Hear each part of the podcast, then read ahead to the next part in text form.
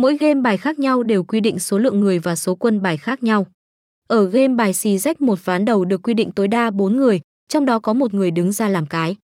Các người chơi còn lại cần phải đặt cược với số tiền nhất định để chơi trừ người làm cái. Nếu thắng người làm cái thì số tiền tẻ thưởng sẽ cao hơn tiền đặt cược.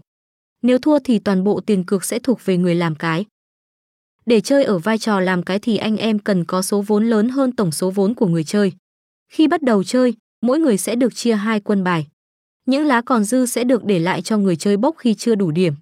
Trên cơ sở thì người chơi và người làm cái sẽ đối đầu nhau.